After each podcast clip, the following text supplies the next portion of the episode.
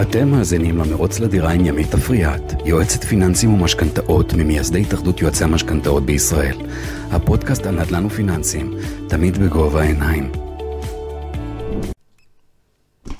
ברוכים הבאים לפרק 89 של הפודקאסט המרוץ לדירה, איתכם שוהם לוי וימית אפריאט, יועצת משכנתאות ומייסדות התאחדות יועצי המשכנתאות. אהלן, אהלן. יופי, אז היום איתנו אחד המומחים הכי גדולים המשפטיים לנדל"ן. או, כן. איזה הרמה. כן, למה לא? אהלן זיו. אהלן. זיו סימון. היי. אז. אני אספר קצת על המשרד שלכם, אני אציג אותך. סימון איסר דסקל, אה, עורכי דין ושות'. אה, אתה מנהל את מחלקת הנדל"ן, ובמשרד יש גם אה, מחלקות ליטיגציה, דיני משפחה ומיסוי. הוקמתם לפני 17 שנה כבר, ויש לכם רזומה מרשים. נכון, נכון. כן. אז קודם כל, אה, אני רוצה להגיד תודה לימית, שבפרק כמעט 90, אה, זכיתי, אה, זכיתי, לא? זכיתי להיות? מוזמן לפודקאסט שלה. תודה רבה שבאת. אני יודעת שאנחנו נוכל להעניק למאזינים המון המון ערך באיך לעשות עסקת נדל"ן כמו שצריך, קצת היבטי מיסוי, קצת טיפים חשובים, שהם יצלחו את זה על הצד הטוב ביותר, בלי בלת"מים ובלי דברים שיכולים לעלות להם ביוקר. עשינו את זה ואנחנו עושים את זה כן, כל הזמן, כן. נכון? אז בוא, דיב, ספר לנו קצת, באמת ככה, שועל ותיק בתחום, 17 שנה כבר, איך לגשת לעסקת נדל"ן בצורה באמת הטובה ביותר, שמגנה על הרוכש והקונה בהיבטים הכי חשובים שיש בעסקה הזאת. אז קודם כל, אני למדתי, החיים לימדו אותי, ב- כש, כשאתה ניגש לעסקת נדל"ן, תמיד תראה, ש, תבדוק שאתה יכול לראות את ההתחלה, את האמצע ואת הסוף. שאם אתה לא יכול להגיע בס- לסוף של העסקת נדל"ן, אז תמריא, ת, תרים את תמרור עצור, ואני יכול להגיד שבכאלה נסיבות, גם אם הלקוחות הם אומרים לי, בוא, אנחנו כן רוצים להתקדם בעסקה, למרות שאנחנו לא רואים את הסוף, אני מרים את, התמרור עצור ואני, ואני מסרב אה, להתקדם מה בה. למשל, איפה אתה יכול לא לראות את הסוף? אני אתן לך דוגמה, דוגמה שקרתה השבוע, דירה בפתח תקווה, אה, חברה משכנת, אה, בית שנמצא בהליכי רישום בית משותף. סגרנו את הטיוטה, הכל היה טוב ויפה, ואז... רק נסביר שנייה למאזינים, זה אומר שהדירה לא רשומה בטאבו, שהיא נמצאת באיזשהו הליך רישומי לקראת. נכון, שהבניין בניין חדש שנבנה לפני 7-8 שנים, אה, במסגרת האישורים שקיבלנו מהעורכי דין שמייצגים את היזם, הם אה, טענו שהם כבר הגישו את המסמכים לרישום בית משותף, וזה עניין של כמה חודשים. אז אה, ביקשתי לראות נסח טאבו. ובנסח הטאבו ראיתי שיש עיקול למס שבח על היזם. ואז אמרתי, אוקיי, בוא נכתוב את השם של היזם בגוגל, ואז ראיתי שהיזם הוא בכלל חברה שנמצאת בחדלות פירעון, מה שאומר שאין מי שישלם את החוב מס שבח הזה.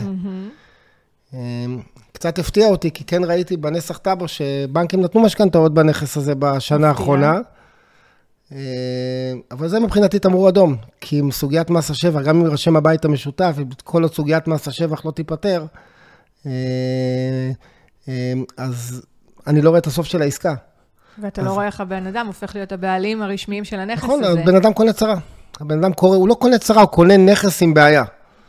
אה, נכס שהוא לא יוכל במצב הרישומי, במצב הנכון, להשלים את הרישום על השם שלו. וכמו שאת יודעת, ימית, בעוד שנתיים גם הבנקים, למשק... הבנקים למשכנתות ירימו את המורדו ויגידו, למה עשר להגיד." שנים לא נרשם בית משותף, ואנחנו רואים את, את, את הנכס, את הפרויקט הזה כפרויקט בעייתי? גם יותר מזה, יכול להיות שלפני כן, לפני שההוא הגיע לחדלות פירעון, נתנו משכנתאות, המצב שלו הוא החמיר. עכשיו, שנידרש להביא מסמכים מסוימים לבנק, לא נדע להביא אותם, והוא לא יוכל לקבל משכנתה. יכול להיות, יכול להיות, למרות שאני ראיתי שניתנו. משכנתאות אחרי שהעיכול של מס שבח אה, הוטל. אוקיי. קצת מוזר, אני חייב להגיד, אני מאוד. מופתע. אה, אבל זה עדיין לא, לא, לא, לא פותר לי את הסוגיה, כי בסופו של דבר, אה, כש, כשאני ניגשים אליי לקוחות, אז אני, כמו שאמרתי, אני, אני אוהב לראות את הסוף של העסקה. אם אני לא רואה את הסוף של העסקה, אתה בודק עם הבן אדם שבאמת יש לו את המימון לסגור את העסקה גם לפעמים, כי זה. עכשיו הרבה פעמים... אז זה חלק מהתהליכים במכירה. של העסקה. זה חלק... אה, מכירה של נכס, ואז אתה אומר, רגע, הת- התחלתי איתי דווקא, איך, איך בעצם אני ניגש לעסקת מכר, כן. ואיך בעצם אני מטפל בעסקת מכר, ואיך בעצם אני מנהל אותה. אז התשובה היא כן, קודם כל, זה איפה הנכס. איפה הזכויות של הנכס רשומות. יכול להיות נכס, אה, המשרד שלנו מתעסק המון המון במקרקעין מעבר לקו הירוק, עם אה, רישומים של. מינהל, עם, עם, עם, עם, עם רישומים של מינהל אזרחי, חברות משכנות, טאבו ירדני, טאבו ירדני שעבר פרצלציה, טאבו ירדני שלא עבר פרצלציה. אנחנו מכירים את זה קדימה ואחורה. אז קודם כל להבין איפה הנכס. כי אם הוא מעבר לקו הירוק, אז זה, יש דרישות מסוימות. למשל, טאבו ירדני, בנק הפועלים לא נותן משכנתה, את יודעת את זה. נכון. אז, אז אתה צריך לבוא ו- ו- ולהבין ו- ולראות. אה, הסוגיה השנייה זה לבדוק את הסוגיות הרישומיות של הנכס. לראות שבאמת המוכר הוא זה שמוכר, שהנכס נקי מכל חוב, או אם קיימים חובות, איך אנחנו פותרים את החובות. שהתקבל אז- בירושה ועדיין לא הסתיים, כל מיני דברים כאלה. סוגיה שלישית שהם- זה סוגיית המימון. מי כמוך יודעת את זה. אה, אני בכלל דוגל בשנים האחרונות, לאור האחריות שהרחיבו לנו כעורכי דין, כן, בכל עסקה אה, אה, לקחת שמאי מקדים. חשוב לבצע מאוד, שמאות מאוד, מוקדמת. מאוד. ובשמאות המוקדמת זה גם כאן מתחבר למה שאתם עושים, ליועצי משכנתאות, כי כשאנחנו מבצעים שמאות מוקדמת, אנחנו רוצים שמי שיעשה את השמאות המוקדמת יהיה שמאי שהבנק יקבל אותו, ובעצם שיוכל לבצע את לבוא הרישום. עם אישור עקרוני. אישור עקרוני. אחר כך אנחנו בודקים את אחוז המימון. אנחנו יושבים ב- היום, לשמחתי, ואני אומר את זה לשמחתי הגדולה, ב-80-90 אחוז מהעסקאות, אנשים מגיעים עם יועצי מימון שמלווים אותם, מצוין. יועצי משכנתאות. אז נוח חייבת מאוד. רגע לתת קרדיט להתאחדות יועצי המשכנתאות, שהעלתה בצ- בצורה מטורפת את המודעות לזה בקרב הציבור שלוקח משכנתאות. אז, אז, אז אני אומר, נכון להיום כשאתה בעצם ניגש, יש אותנו כעורכי דין, שאני מסתכל על התפקיד שלנו זה לנגן על כל ה... ה... לנגן על כל התזמורת, אבל מצד אחד יש לך את השמאי, יש לך את הבנק, יש לך את היועץ מימון, ובעצם יש לך את המעטפת שאותה אתה בעצם יכול לתת למי רוכש. שרוצה, לרוכש. כן, כן. וסוגיה נוספת, כמובן, היא סוגיית המיסוי. חשוב. אה, קיבלתי דירה מאבא שלי במתנה כשהייתי בן 18. כן, אבל היא לא שלי, היא שייכת לאבא שלי, אני קונה דירה ראשונה. מה מס הרכישה פה, את יודעת, ימית? בוודאי. את יודעת, 8 אחוז. איך בעצם אני פותר את הבעיה הזאת? איך בעצם אני מגיע לסיטואציה שבה אם אני קונה נכס בשלושה, בשלושה מיליון שקלים ואבא שלי רשם עליי כשהייתי בן 18 דירה, איך בעצם אני פותר את זה? מה למשל? אנחנו- איך- תן לנו דוגמה. אה, לתת דוגמה? אה, מה זאת אומרת? דוגמה למה? ל- פתרון לזה שהילד החמוד הזה, שעכשיו רוכש כביכול את דירתו... שיחזיר את הדירה לאבא שלו. יפה, העברה. יעביר העברה ללא תמורה לאבא שלו, שליש מס רכישה. כן. עשינו את זה כמה וכמה פעמים. כאילו, אתה שולף איזשהו פתרון ככה מהשרוול, שחוסך לבן אדם עשרות אלפי שקלים, לפעמים מאות אלפי מאות שקלים. אלפים, את- את אומרת עשרות, אתה- אבל זה מאות. נכון. לא, זה- בדירה של השלושה מיליון, עכשיו הוא ישלם מאות. רק שליש, כן, מאות, זה מטורף. נכון. פתרון של בית ספר שאתה שוחה בו, אבל הבן אדם, אם הוא לא יד- מגיע לבן אדם רק כדי שנסביר, זה 60 אלף במקום 240. ואתה יודע שגם לפעמים עורכי דין לא יודעים לתת את הפתרונות האלה, זיו. אני רואה את זה.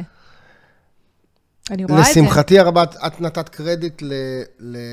אה, ללשכת איגוד... המ- להתאחדות ל- יועצי המשכנתאות. להתאחדות יועצי המשכנתאות. אני נותן קרדיט לעורכי הדין, שבשנים האחרונות לאט לאט מתחילים להתחבר לנישות. אני ב-2000, עד 2012, עד 2013 עשיתי הכל. אה, החל מהוצאה לפועל, הלכתי לבתי משפט, עשיתי עסקאות מכר. התעסקתי במסחרי, בכל דבר. פשוט נגעתי בכל דבר, כי הייתי צריך פרנסה. ב-2013-2014 קיבלתי החלטה עם עצמי שאני מתמקד בתחום הנדל"ן, חשוב כל כך. ואני חייב להגיד, לשמחתי הרבה, זה הכי מכופתר שתראי אותי ב... ש... ש... שקיים. אני...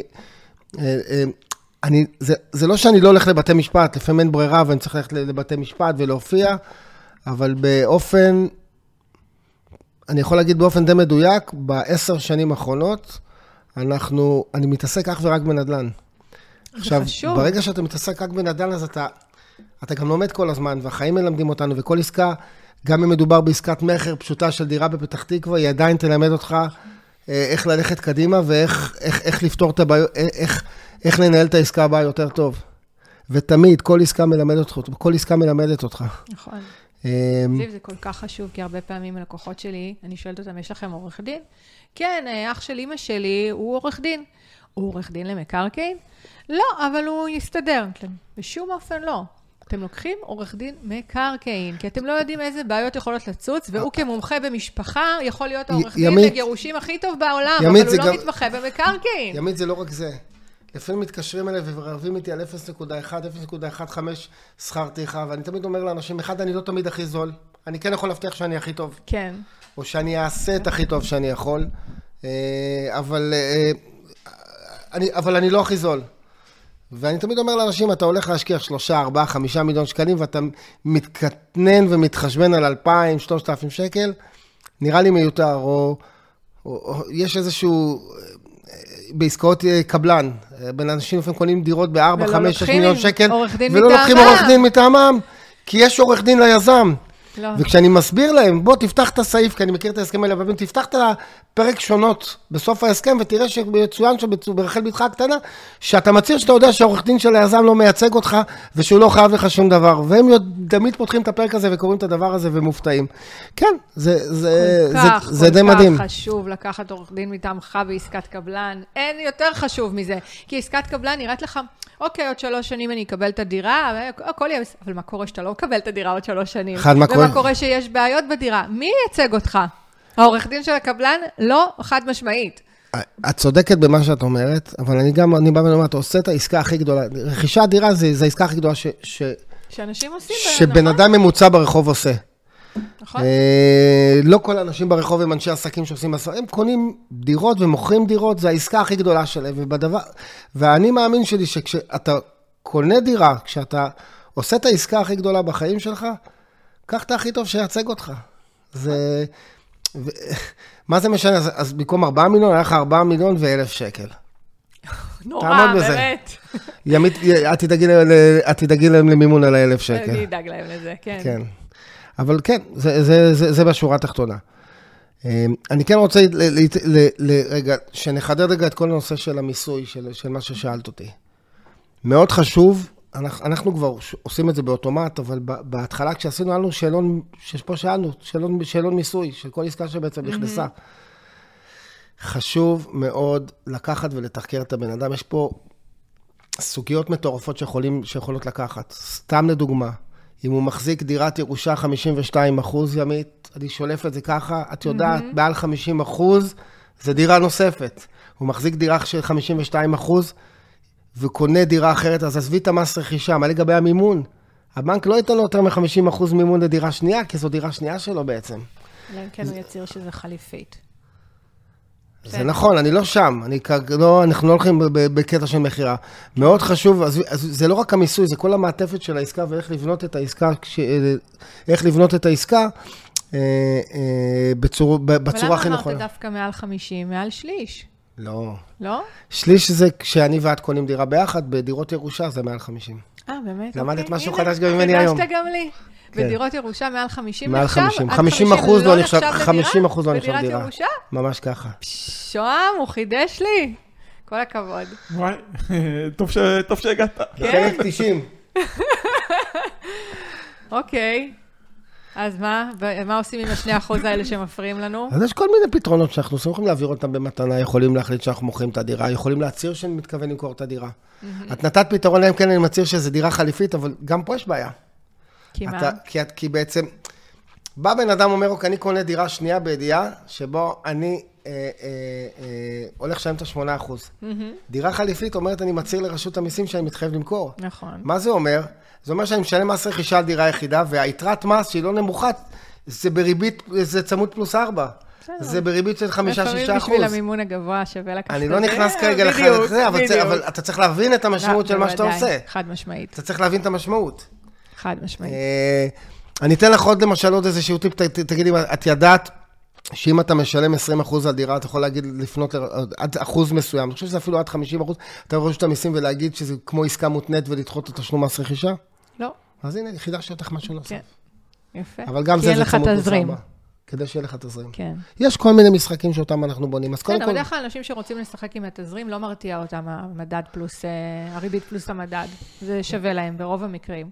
זה, לשמחתי, אבל חשוב להכיר. לשמחתי, בשביל הסוגיה הזאת, יש אתכם, יועצי המימון, כן. שאתם מלווים אותם, יועצי המשכנתאות שמלווים אותם בצד הפיננסי, ולנו זה נוח, אתם נותנים לנו את הלוח תשלומים כן. המסודר, ואתם מטפלים בכל הנושא של הקבלת משכנתה, ומעבירים לנו את, את, את הטופסולוגיה בצורה מסודרת. אנחנו, נוח לנו, הכי נוח לנו לעבוד בעסקאות שיש בהן יועצי, יועצי משכנתאות. כן. לצערי הרב, זה כמו עורכי דין, יש הרבה מאוד יועצי משכנתאות. אה, שצריכים עוד לעבור הכשרה כדי ש... בעיקר בעסקאות של back to back, שצריך שם לוח תשלומים מאוד מוקפד, או אם יש גרירת משכנתה, אוף, גרירה, איזה דרק זה. נכון, נכון. זה נורא... צריך לקחת את הימים לגרירת משכנתה, כי אם אתה, גרירת משכנתה היא לא כמה זמן, היא, היא לא לוקחת את משך הזמן שלוקחת משכנתה רגילה, נכון. ולפעמים... וזה גם נורא מותנה בכסף שאתה מקבל מהעסקת מכר. למזלי הניסיון שלי מלמד אותי תמיד להסתכל גם על הדבר הזה, וכשאני רואה שיש אי התאמה או, או משהו שהוא לא נכון, אז אני, אני מציב כן. תמרור אדום, ובעצם אני מנער את, מנער את המערכת קדימה. כן. זיו, אה, אנחנו נמצאים בתקופה של אי-ודאות, שיש לי לצערי הרבה לקוחות שרכשו דירה אה, כשהם היו אמורים למכור את הנכס, סליחה, אני- יש להם דירה בבעלותם, הלכו, רכשו דירה אחרת, חשבו שיהיה להם זמן למכור, הזמן דוחק, הדירה לא נמכרת. אז יש הארכת מועדים. אה, מיסוי אוקיי. מקרקעין נתנו הארכות מועדים. אה, זה משתנה, זה בין שלושה לארבעה חודשים למכירת הדירה. אוקיי. אה, זה, זה היה לנו גם בקורונה, שרשות המיסים... אה, בהיבט של המס, אם עבר ה-18 חודשים. של ה-18 חודש. יש הערכות, כן. אני, אני לא זוכר בדיוק כרגע להגיד לך את, התקופה, אבל רשות המיסים הייתה ערה לסוגיה הזאת, ובחלק מהתקנות לשעת חירום המועדים האלה הוארכו לתקופת המלחמה. אה, עכשיו תגיד, אם אה, אדם לא עומד בלוח התשלומים, ושוב, בגלל בעיה. באמת, בעיה, נכון, בעיה, בעיה. האם, למרות שרשום נגיד בחוזה, סטנדרטי, יש לך שבעה, 14 ימי חסד, מה קורה בעת מלחמה? מגלים יותר הבנה, יותר גמישות, אז קודם כל, וזה כמובן התפקיד של עורכי הדין לדבר ביניהם? איך זה עובד? אז, אז אני אלך איתך, קודם כל בהסכמים שלנו יש סעיף כוח עליון. ואני אני לא יודע לדבר על הסכמים שעורכי דין אחרים עושים, אבל בסעיפים שלנו יש סעיפי כוח עליון. דרך אגב, הקורונה לימדה אותנו לחדד את הסעיפים האלה. יפה. אמ, ואז עולה השאלה האם המלחמה זה כוח עליון. והאם באמת כתוצאה מהמלחמה לא יכולת לקחת את המשכנתה, והאם בגלל המלחמה לא טיפלת בזה. או אולי אם- לא הגיע רוכש בכלל בגלל המלחמה, כי 80% מהגברים בארץ נמצאים כרגע במילואים, ו... את, צוד, את, את צודקת במה שאת אומרת, ולכן אנחנו צריכים לפצל את, התש, את, התשוב, את התשובה שלי לשתיים. קודם כל, אנחנו מאוד מאוד זהירים בשנים האחרונות בעסקאות back to back. במיוחד בשנה האחרונה שהריבית התחילה לעלות, אנחנו מציבים תמרורים אדומים. זאת אומרת, בכל עסקה שאני עושה אותה, שהיא עסקה back to back, אני משתדל להגיע עם הרוכשים לסיטואציה שגם אם אני לא אמכור את הדירה, יהיה להם את היכולת הפיננסית להשלים את העסקה. אה, חשוב. אני לא יכול כרגע לה- רגע, להגיד מקרה אחד, מקרה אחד שקרה את... אני חייבת כן. להתעכב על זה. מבחינת התמרורים, אזהרה, שאתה אומר בעסקת המכר, שאתה רוצה לראות איך היא מתחילה ואיך היא נגמרת. האם אתה באמת תבדוק עם הלו- עם הרוכש, שבמקרה שהוא לא מכר בזמן, או לא קיבל את הכספים בזמן, יש לו איך לסגור את העסקה? זה ב- משהו שאתה בודק את זה? בוודאי, בוודאי. קודם כל, כמו שאמרתי קודם, לשמחתי יש לי יועצי- יועצים פיננסיים, אז יש לי מישהו שאני מדבר, יש לי בעלי מקצוע שאני מדבר כן. איתם, שמבינים את מה שאני אומר. אבל התשובה היא כן, אני יכול להגיד, אני מנסה כרגע לשחזר, אנחנו משרד שלפני המלחמה עשה 50-60 עסקאות בחודש, עכשיו קצת פחות. אני מנסה לחשוב על מקרה אחד שבו לא היה לי פתרון למה יקרה אם אני לא אמכור את הדירה, אני מדבר בשנה האחרונה, אני לא, לא, לא קופץ לי לראש. לא קופץ לי לראש. תמיד אנחנו דואגים בכל עסקה, לפחות שאותה אנחנו מלווים, אה, אה, לה- להציב את זה כתמרור אדום. ולתת, אה, וש, ושיהיה פתרון לדבר הזה, בין אם זה למשכן את הנכס הקיים או להגדיל מימון על הנכס הקיים ביחס עם, עם הנכס הישן. זה לנסות לבנות איזושהי מעטפת שמה יקרה אם. ואם הלקוח, אין, אין איך לסגור, והוא מתעקש, אתה תיכנס איתו בכל זאת, אתה תלווה אותו? תלוי, תלוי, תלוי מאוד. סתם, למה אני, לא מזמן קיימתי שיחה, אני והעורך דין על הקו עם הרוכשת, ואין לה איך לסגור את העסקה. חסר איזה 200 אלף שקל, בקצה גבול יכולת ההחזר, בשעבודים, והכול אנחנו על הקצה. בכזאת עסקה אני בחוץ. ואני והעורך דין מתריעים בפניה, ואנחנו אומרים לה, ואני אומרת לה, תקשיבי, לא רוצה, לא רוצה ללוות, והעורך דין גם, ו- ואיכשהו בסוף היא כל כך הייתה נחושה, היא הצליחה לשכנע אותנו להיכנס. זיו, אני יודעת שגם בסוף אני אמצא לה כנראה את הפתרון ל-200, כי אין לי ברירה, כי אני, אני אמצא את זה, לא יודעת מאיפה. אבל למה אני, אני למה צריכה את הלחץ הזה עליי? נכון, נכון, נכון, את צודקת אני במאה כל אחוז. הזמן אומרת לעצמי, למה? כשהתחלתם, כשהתחלנו לדבר ואמרתי לך שבהתחלה עשיתי הכל, כי היינו צריכים פרנסה וכן הלאה, זה- בדיוק... אז זה לא יושב על זה, זה לא לא יושב על. הפרנסה, זה יושב על זה שהיא כל כך התעקשה וכל כך זה, והייתה כל כך אופטימית ונחושה, שהיא כאילו הצליחה נכון, אה, נכון, לסחוף לכן- אותנו איתה. לכן שאלת אותי, לסחוף. אם אני אציע, אז אני- אז אמרתי, זה מאוד תלוי. ללקוחות יש יכולת שכנוע. כן. אבל כן, אני אומר שאני מאוד אגבה את עצמי משפטית. זאת אומרת, אני אעשה נספח שבו היא תחתום שהתרעתי והזהרתי. יפה. כי- כדי. שלא יהיה כאן מהסיטואציה בעוד שנה שהיא תבוא ותגיד לעורך הדין אמר לי לחתום על העסקה. לא, אנחנו לא נמצאים חשוב, שם. חשוב מאוד נספח כזה.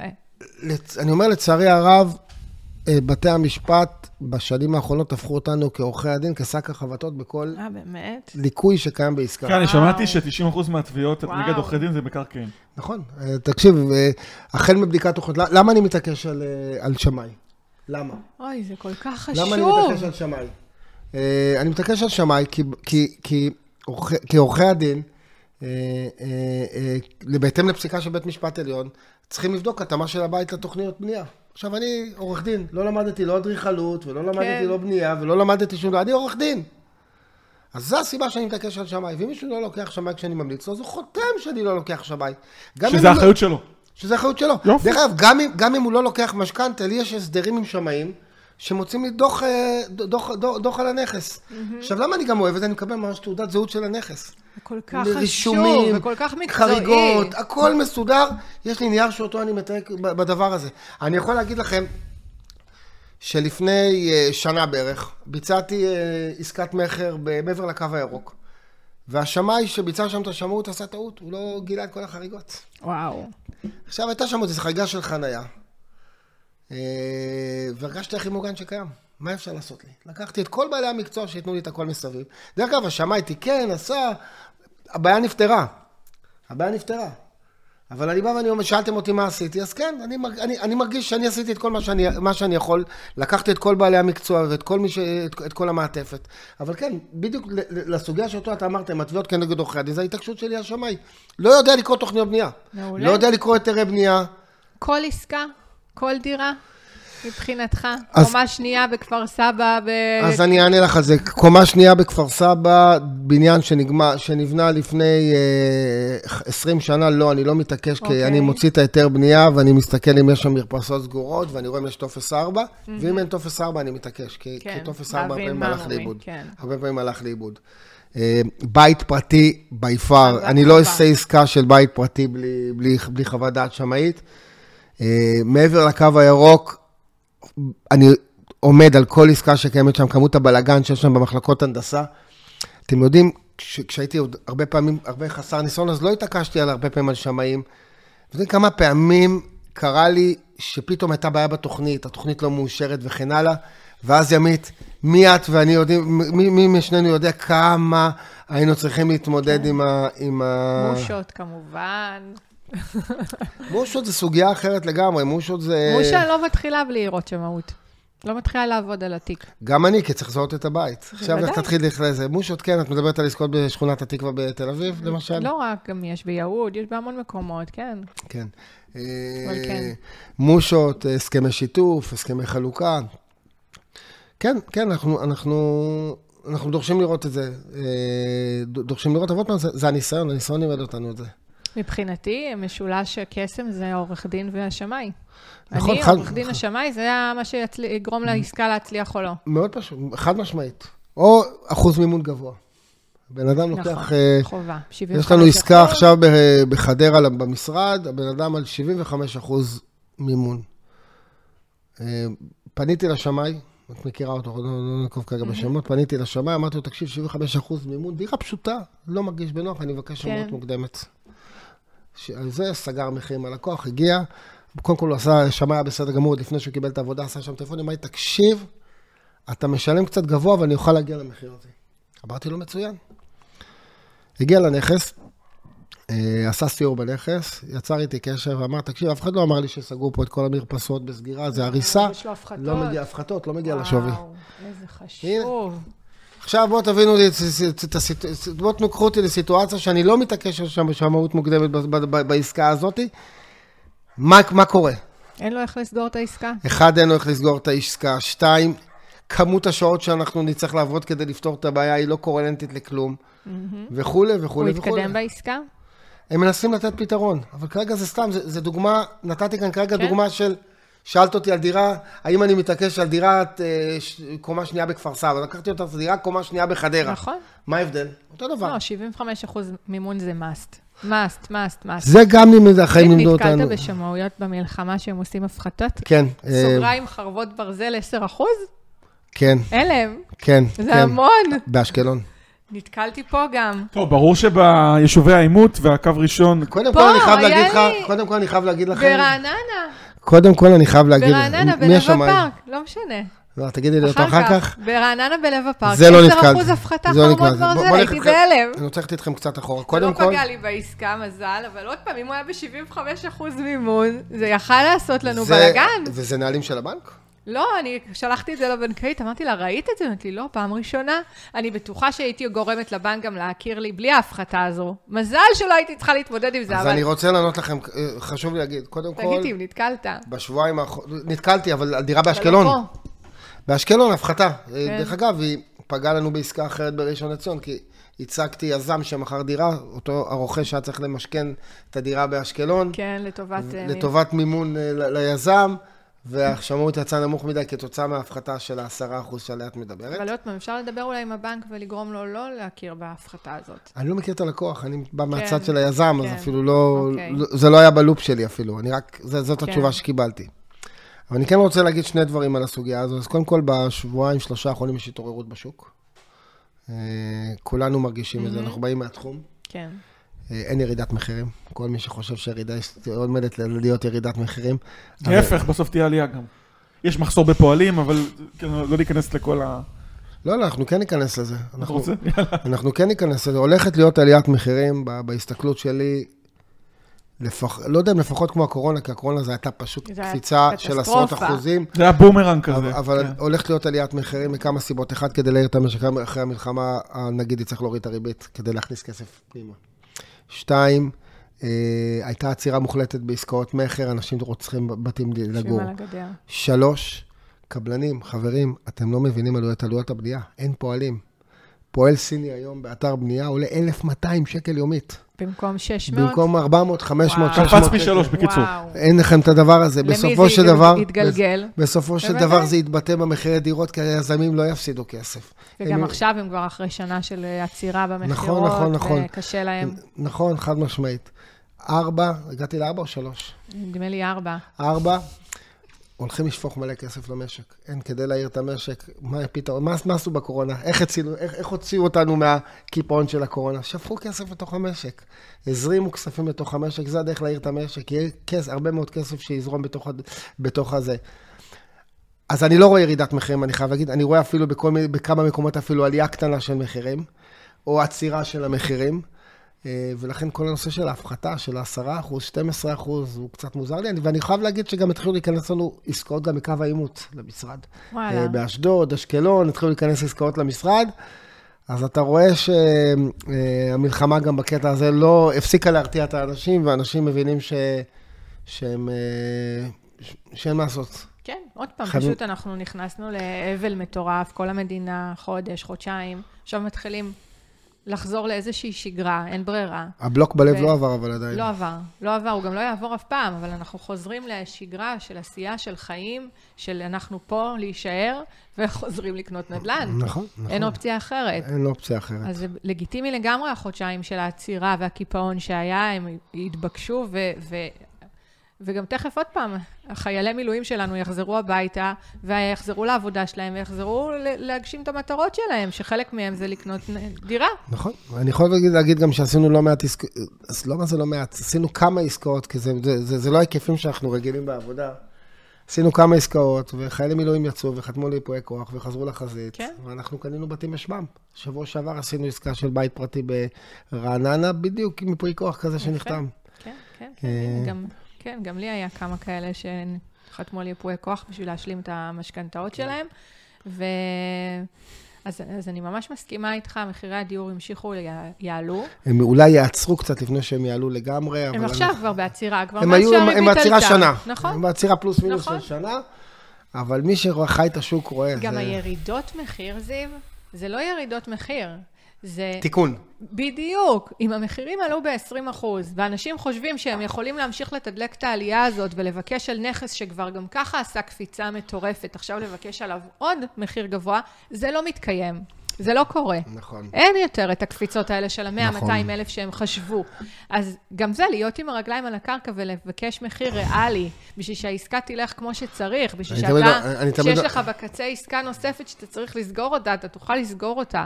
זה נכון, וזה לא רק זה. אה, זה... תראה, מה, מה יש לנו, ב- מה, מה יש לנו בח- בחיים? אני בא במדינת ישראל, אז נכון, חסכנו קצת כסף, אבל זה הבית שלנו. ואנחנו חיים את האשליה, אני תמיד אומר שהבית שלנו שווה יותר ויותר דיברנו ויותר על זה כסף. גם בפרק הקודם, שווה יותר ויותר כסף. נכון? יש לי בית פרטי בכפר סבא, הוא שווה 15 מיליון שקל. מעולם לא הייתה עסקה שהתקרבה ל-6 מיליון שקל באזור, אבל לי הוא שווה 15 כי הוא בית מאוד אז מיוחד. זיו, היה לנו את זה גם עכשיו בעסקה שליווינו ביחד, שהבן אדם היה בטוח שהנכס שלו שווה 11 מיליון, הוא הצליח לשכנע אותי שזה שווה 11 מיליון, כי זה שטח מאוד מאוד גדול. עד שהתקשרת אליי ואמרתי לך, ימית, את זה מבלבלת את שטח מאוד המוח. מאוד גדול, ביישוב מאוד מאוד לא, מבוקש. שיביא שמאי, ושהשמאי יחליט. שנייה, שנייה, היה לנו גם שמאי כמה חודשים קודם.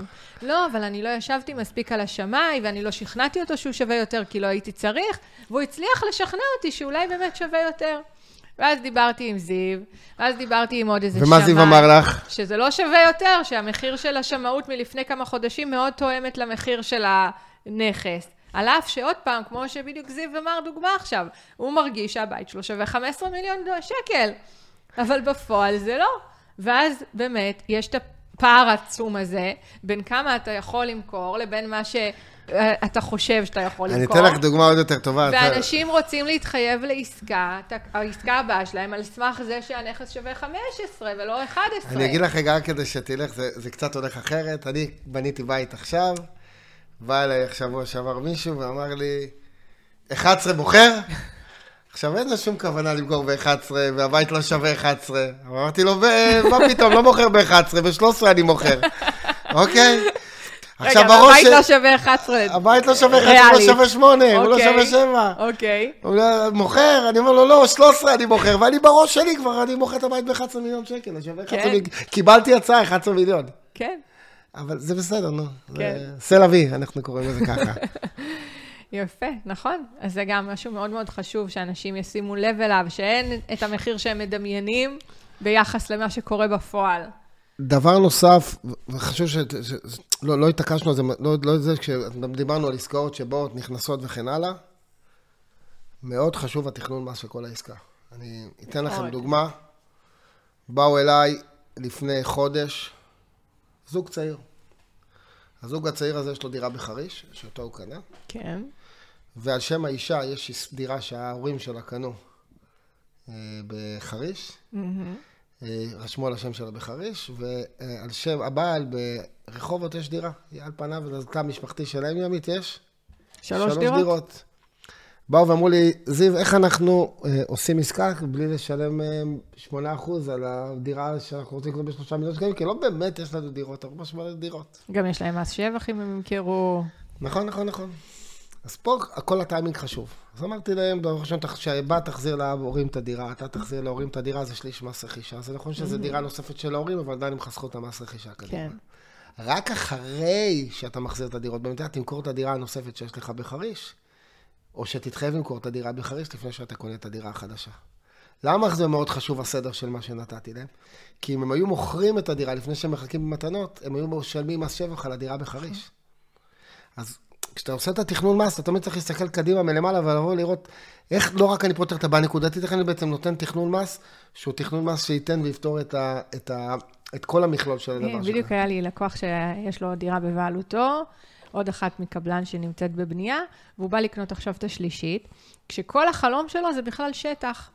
אומר לי, אז זהו, ברגע שאני קונה עכשיו את השלישית, נגוז לי החלום, אני לא אוכל לקנות את השטח. אמרתי לו, למה לא?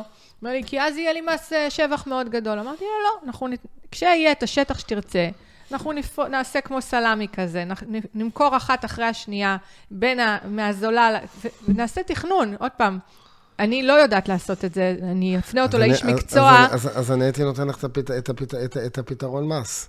קודם כל שימכור את הדירה הראשונה עכשיו לפני שהוא קונה ויקבל אותה בפטור מס שבע, כי כשהוא קנה את הדירת קבלן, לא, הוא כרגע לא רוצה למכור כלום, הוא רק אוסף כרגע דירות, כי אין, אין שטח כרגע. אבל הוא כבר, כאילו, כבר מבחינתו, נגוז לו החלום של השטח. אבל לא, בגלל המס, אתה לא... כשהוא יגיע לשלב, אנחנו ניתן לו תכנון מס, אמרתי נכון? לו. אני כן רוצה אמרתי להגיד לו, לך, אבל שגם לו פה, שגם כאן, גם. כאן ימית, את צריכה תמיד מאוד מאוד להיות, להיות זהירה. איזה שטח? שטח בקבוצת רכישה?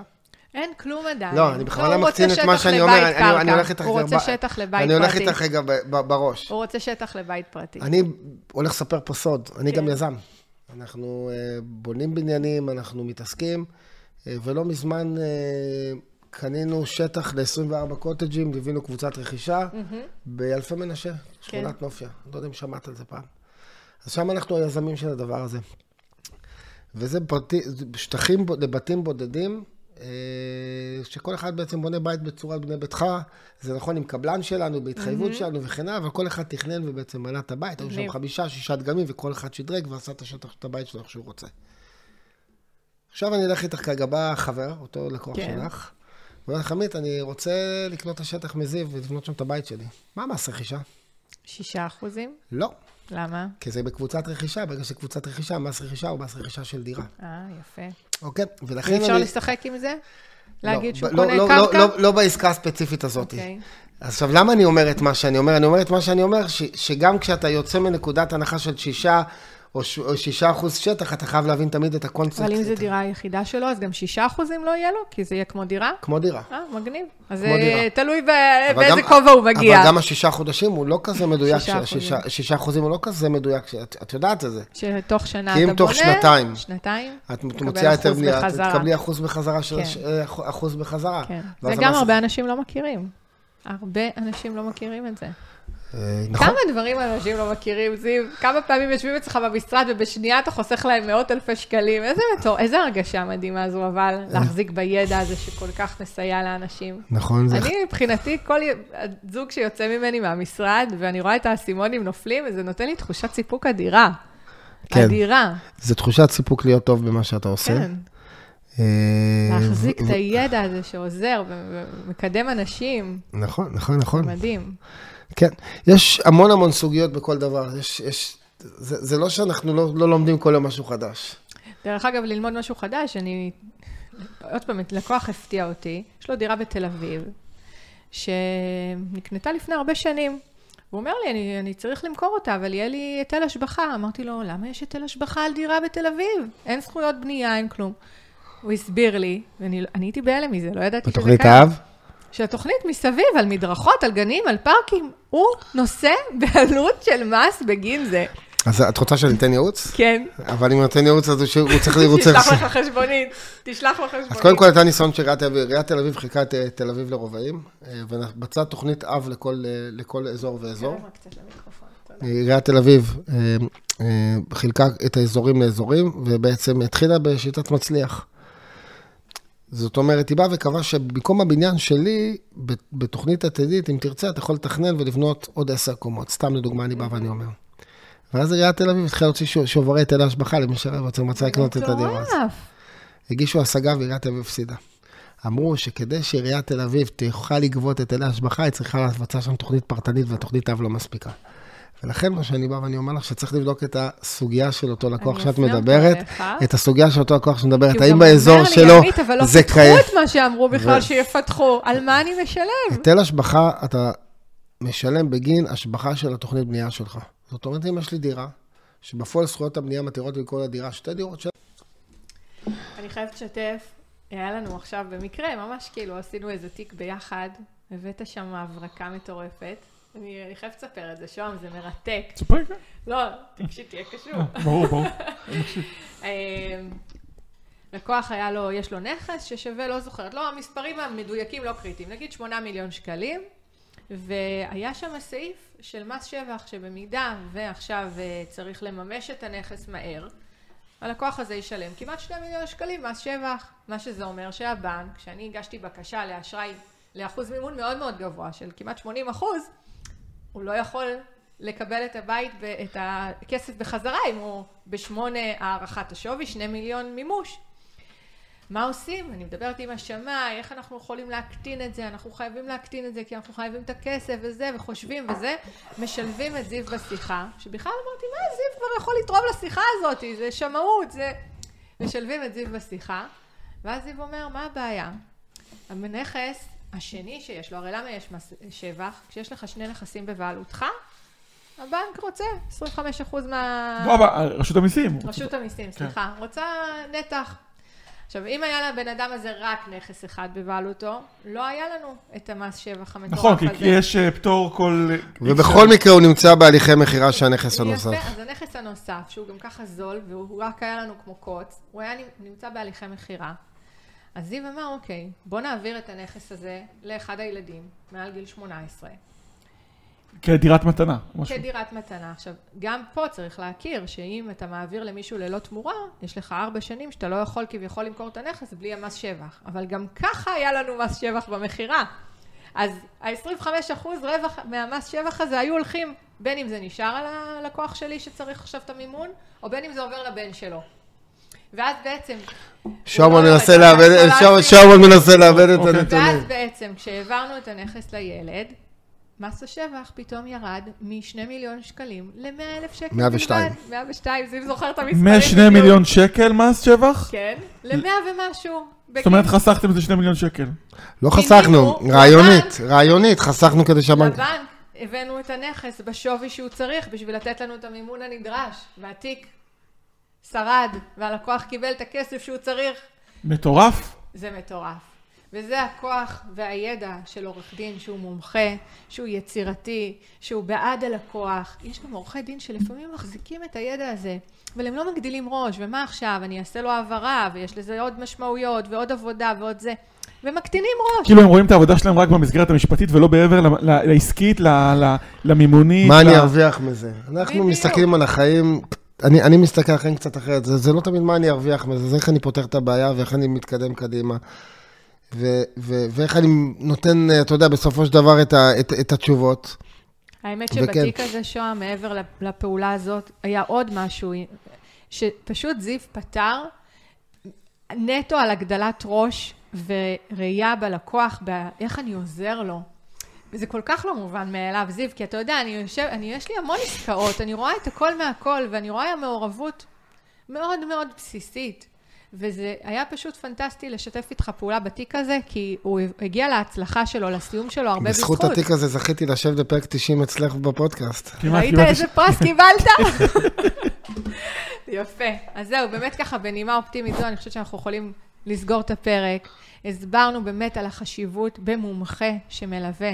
הדבר הזה שאמרת בתחילת הפרק, שהחשיבות בלראות איך מתחילים באלף, מה קורה באמצע ואיך סוגרים, זה כאילו נראה לי בייסיק, אבל אני רואה, אני רואה איך זה לא מתקיים במציאות.